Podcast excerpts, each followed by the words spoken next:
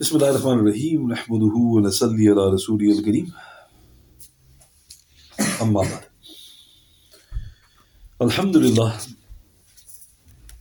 tonight is the 21st of February in the year 2023 and inshallah to spend a session or so discussing the important subject of family so to start off with one's parents the mother's love for her child is truly something remarkable. Sayyidah Umm Qais bint Mihsan anha, she relates, My son passed away and I mourned for him. I thereupon said to the one who was doing the ghusl, Do not wash him with cold water as he might die. Ukaasha ibn Mihsan thereupon rushed towards the Prophet and informed him of what his sister had said. The Prophet he smiled and said, What did she say? May Allah subhanahu wa ta'ala prolong her life. Subhanallah, we therefore do not know any woman who lived as long as her. Subhanallah. So this is recorded in Bayhaqi in his Sunan al-Sughra in the chapter on funerals, number 1867. Hafiz ibn Kathir in his Irshad al-Faqih 1-222 states Sahih. So Umm Qais bint Mihsan, her brother is more famous. Her brother was the famous companion Ukaasha ibn Mihsan. And he's that companion where the Prophet ﷺ said 70,000 of my ummah will go to paradise without reckoning. And then he mentioned certain traits that if you got these, if you don't have these traits, you will you have a chance of being amongst them. And then Ukaasha said, Ya Rasulullah, please make a dua that I'm one of them. And the Prophet ﷺ said, You are one of them. Another Sahaba gets up and he goes, Please make a dua that I'm also one of them. And the Prophet ﷺ said, Ukaasha beat you. So this is a famous report recorded in Sahih Bukhari. So it's his sister, Umm bint Mihsan. So her son passed away. So look at the strange thing she said. She said to the one who was going to wash the body of her son, Don't wash him with cold water as he might die. So has he not already died? And the reason was this was the love the mother has. Sometimes they don't think what they're saying. So Ukaasha, the uncle, he rushes to the Prophet and he tells the Prophet what his sister had said. And the Prophet, how did he respond? He smiled. Because what did she say? May Allah subhanahu wa ta'ala prolong her life. Meaning, this is her love. But when he said, May Allah ta'ala prolong her life, the report says, We do not know any woman who lived as long as her. Meaning the dua of the Prophet was answered. So, subhanAllah, how can we ever pay back such love and affection? So, again, the mother's love for the children is something which Allah Ta'ala has placed, i.e., because of the connection they have. But note again, this pleased the Prophet as well. Sallallahu Alaihi Wasallam. Abu al Aswad al Du'ali once had a dispute with his wife with regards to their son as to who should take custody and took the matter to the governor of Basra, Ziyad. Abu al Aswad pleaded with the governor, This is my son. I bore him before she could, and I discharged him before she did. His wife said, I agree. However, he bore him when he was light, and I bore him when he was heavy. He discharged him in a state of passion. I gave birth to him in pain. The governor then looked at the husband, who was speechless, and he decided in favor of the mother. Recorded by Sheikh Al Qali Al Baghdadi in his Al Amali fi Lughat Al Arab, volume 2, page 12. So this is the governor, I think he was the governor of Kufa. His name was Ziyad. His son was the notorious Ubaidullah, Ubaidullah ibn Ziyad, who was, who was the primary reason for the martyrdom of the family of the Prophet Ziyad was, wasn't that much better. But whatever the case, he was the governor. The case was brought to him. And what did the husband say to take charge of the son? He goes, I bore him before she could, and I discharged him before she did. Meaning, he belongs to me first. Because he came from me before he came from the mother. And we are created in a way that I discharged him before she discharged him. So the wife agreed, but her response was amazing. She said he bore him when he was light. So if, you know, even if you ask, if, if you ask the father how you coping with carrying your children, it'd be a stupid question. Know, why are you asking me that question? Because what you carry the children, he goes, what do you mean I carry the children? We don't ask the fathers that. So she said he bore him when he was light. I bore him when he was heavy. In other words, there's a difference. Then she said, He discharged him in passion. I gave birth to him in pain. Because and then the governor looked at the husband to say, you know, any response? Husband just lowered his head. He goes, Mother takes the child. So, why have I mentioned this here? because even though this is an incident that took place, isn't it true, everything that, that the mother was saying? Such indeed is the sunnah of Almighty Allah subhanahu wa ta'ala. Namely, the father has no pain whatsoever in carrying his destined children. And when they leave his body, rather than feeling pain, on the contrary, he experiences immense pleasure. While subhanAllah, the mother of the child eventually carries her children with heaviness, toil, and pain. And they also leave her body usually with toil and pain. And this is leaving aside the weaning period thereafter. It is thus no wonder she has been given such immense rights by the Almighty and Glorious. So people quoted this because why has the mother got so much rights? And the response is you don't need to be a brain surgeon to work it out. Just think. Uh, everything that I've mentioned here is part and parcel of why they were given these immense rights by Almighty Allah subhanahu wa ta'ala. And what's shocking, after all that pain, you think that I've hated for you. You know, so the logical response is because of you I went through pain, because of you I've lost my figure. But does the mother ever say that to the child? Right? Why? Because Allah has placed something inside their hearts. And you can only, you know, like the scholars say, you can dream on what the woman goes to when she's giving birth. You got no idea. No, somebody goes, as a man, can you appreciate what the mother goes to when she's giving birth? And obviously, you'll get some eloquent people saying, well, no, you got no idea. This is something that only females go through. And that is part and parcel of what Allah Ta'ala is doing to secure the bond between the mother and child. So, returning to the initial report, maybe it was the same son who passed away of this noble woman about whom we have the following famous report. Sayyida Umm Qais bint Mihsan radiallahu she relates, I brought to Rasulullah sallallahu alayhi wasallam a son of mine who had not eaten food, he was still breastfeeding. He thereupon placed him on his lap, sallallahu alayhi wasallam, and subhanallah, my son urinated on his garment. He wasallam thereupon requested water and simply sprayed, sprinkled over his garment without washing it. This is in Sahih Bukhari, number 223, 5693, Sahih Muslim, number 287. So now, what's the first report I mentioned? Remember, I mentioned that Umm Qais bin Mihsan, her son passed away. And she made that very, you know, amazing statement do not wash him with cold water as he might die. Maybe this is the same son because she's narrating the incident. This is my son. But Allah knows best. So the Prophet took the child and children, obviously, they don't know any better. He urinates on the Prophet. So what did the Prophet do?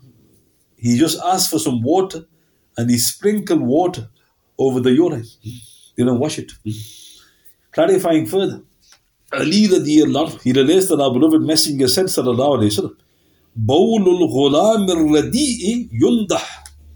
The urine of a breastfed male baby is sprayed, sprinkled. وَبَوْلُ Whilst the urine of a breastfed female baby is washed. This is in Abu Dawud, Ahmad and others. Shaykh Albani rahmatullah alayh states sahih in his Irwa ul-Ghalil number 166. So this is a command. So like I said, we don't need to go into wisdom. Logically, why is there a difference between the urine of a male innocent child and a female innocent child? Logically, you think, why, why, why is there a difference? Allah Ta'ala knows best. If the male child, before he's ate anything solid, if he's still breastfeeding, urine is falls on you, you can spray water, sprinkle water. That's enough to cure the purify the garment. But if it's a female, you need to wash it. And the Sahih Hadith explains that. So, out of interest, why is this command here? So let's look at what the scholars of old first said. So this is when science wasn't that developed. So Hafiz ibn Hajar Asqalani, he said, Rahmatullah in Fath al-Bari 1-391, some scholars explain that the wisdom behind this disparity is that the male infants are generally shown outward affection and cradle more often. They also soil themselves more often. Thus, it would be difficult for people to wash their clothes completely each time they are stained by urine. The rules were thus relaxed to ease this burden. The female infant does not share the same popularity, so this concession is not given. So, what's interesting? Is there any science in this? No. So Hafiz ibn Hajar, he said, ulama have said maybe because, you know, you should show equality, but people are, you know, unfortunately show more affection towards sons. And he goes, maybe because they pick up sons more and they seem to urine, urinate more than the females. Maybe because of that, Allah Ta'ala has said sprinkle. Imam Nawawi mentioned in his Al Majmu 2 590 that other scholars interpret the disparity as being linked to the creation of Adam. والسلام. Why? Adam is of the same gender, والسلام, and being created from sand, which is inherently pure. The male's infant urine is milder than that of the female, as Hawa radiallah was created from flesh and blood. Thus, there arises a difference between the urine of the two infants. And Allah subhanahu wa ta'ala knows best. So Imam Nawawi, he goes back to Adam. So Adam was created from pure, pure things. Clay, sand, you know, whatever you look at, it was pure water. Our grandmother, Hawa radiallahu, she was created from Adam, his rib. So what is the function of the bone? the bone marrow produces blood. So she was created from flesh and blood. Blood is an impurity. So Imam Nawawi said maybe that's the reason. If a female child urinates, there's an impurity in it. And when a male child urinates, there's no impurity or not as much. So this is the old commentaries of this hadith. But now what have they discovered? This is the beauty of Islam. Revelation has got the answer. The scholars don't necessarily have the answers. They're trying their best. But they've discovered something. Some very informative research on this was presented during the 8th International Conference for the Scientific Miracles of the Quran and Sunnah in Kuwait 2006. It mentions some recent studies indicate there is indeed a chemical difference between the two urines. The urine of a female baby contains 90% more bacteria than a male baby's when both are in their first few months of life. So, coming to the 21st century, and look how interesting, we're not even aware of these conferences. This was the eighth conference on the scientific miracles of the Quran and Sunnah. So, what's interesting? You know, what are these conferences? Why aren't they being, you know, distributed on the social media? Because bakwas is distributed on social media. What brings your iman? Where's that? So here, this is the eighth international conference. So the scholars were there in Kuwait. And what did they say? Subhanallah. Because there is a clear difference between the two urines of the suckling child. The urine of the female contains 90% more bacteria than a male's baby when they are suckling.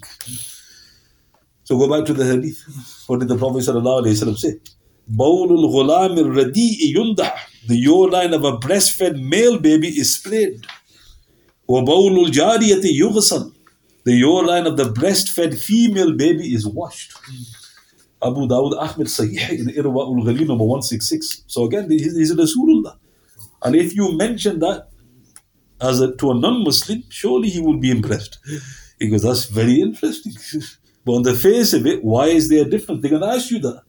They always fond of asking these questions. Innocent children, one you sprinkle, one you spray, isn't that a bit, you know, one you wash, isn't that a bit uh, disrespectful to uh, the genders? And the response is, well, you do LGBT, so we're asking about that for.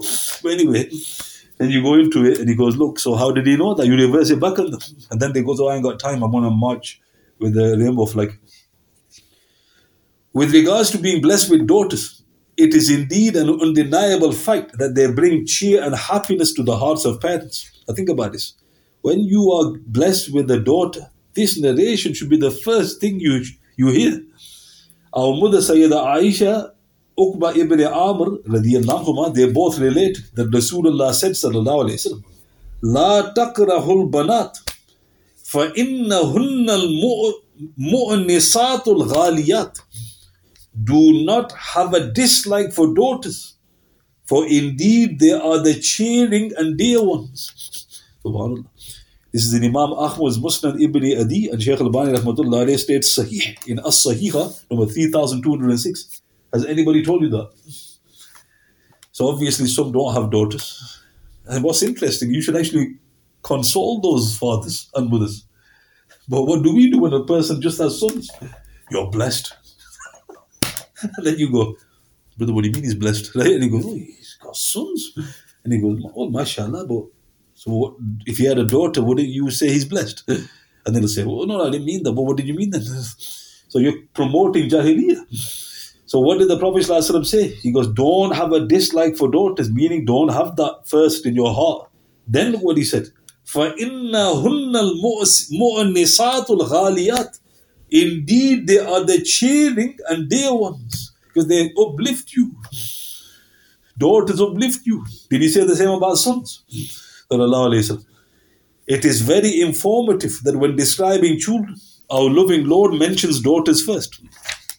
In Surah Al Shura, Surah 42, verse 49, Allah the Almighty and Glorious, He says, يَهَبُ لِمَن يَشَاءُ إِنَاثًا He bestows females upon whom He wills. وَيَهَبُ لِمَن يَشَاءُ الذُّكُورِ And He bestows males upon him, whom He wills. So stop.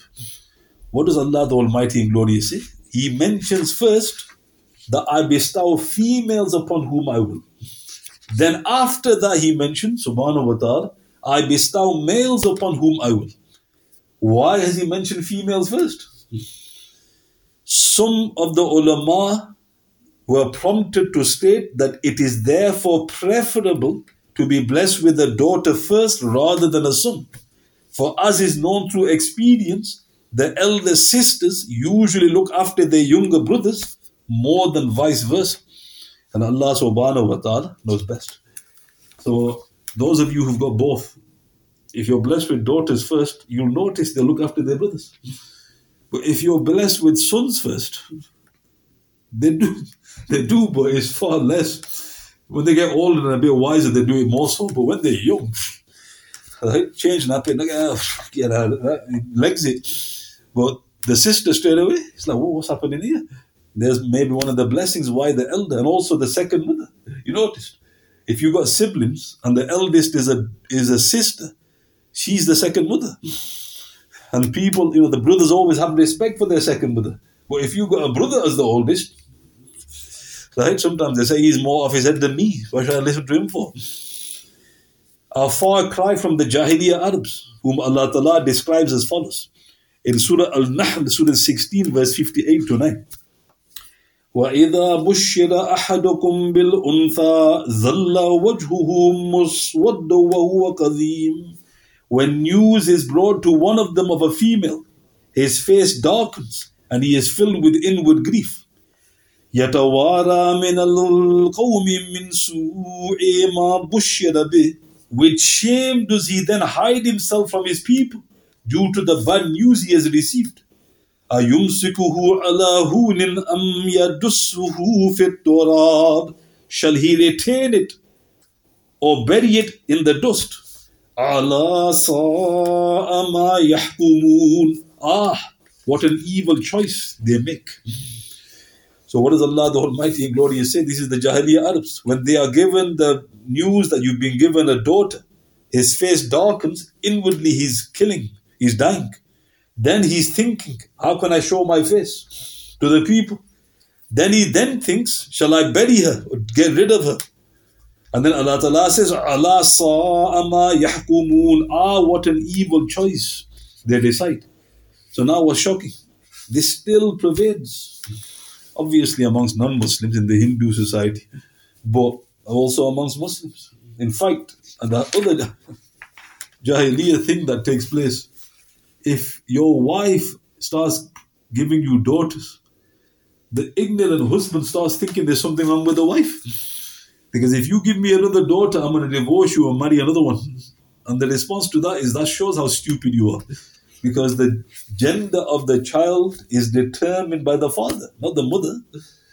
The father. So if anybody's going to swap the model, it's your wife. She should say to her husband, hang on a minute, I want a son.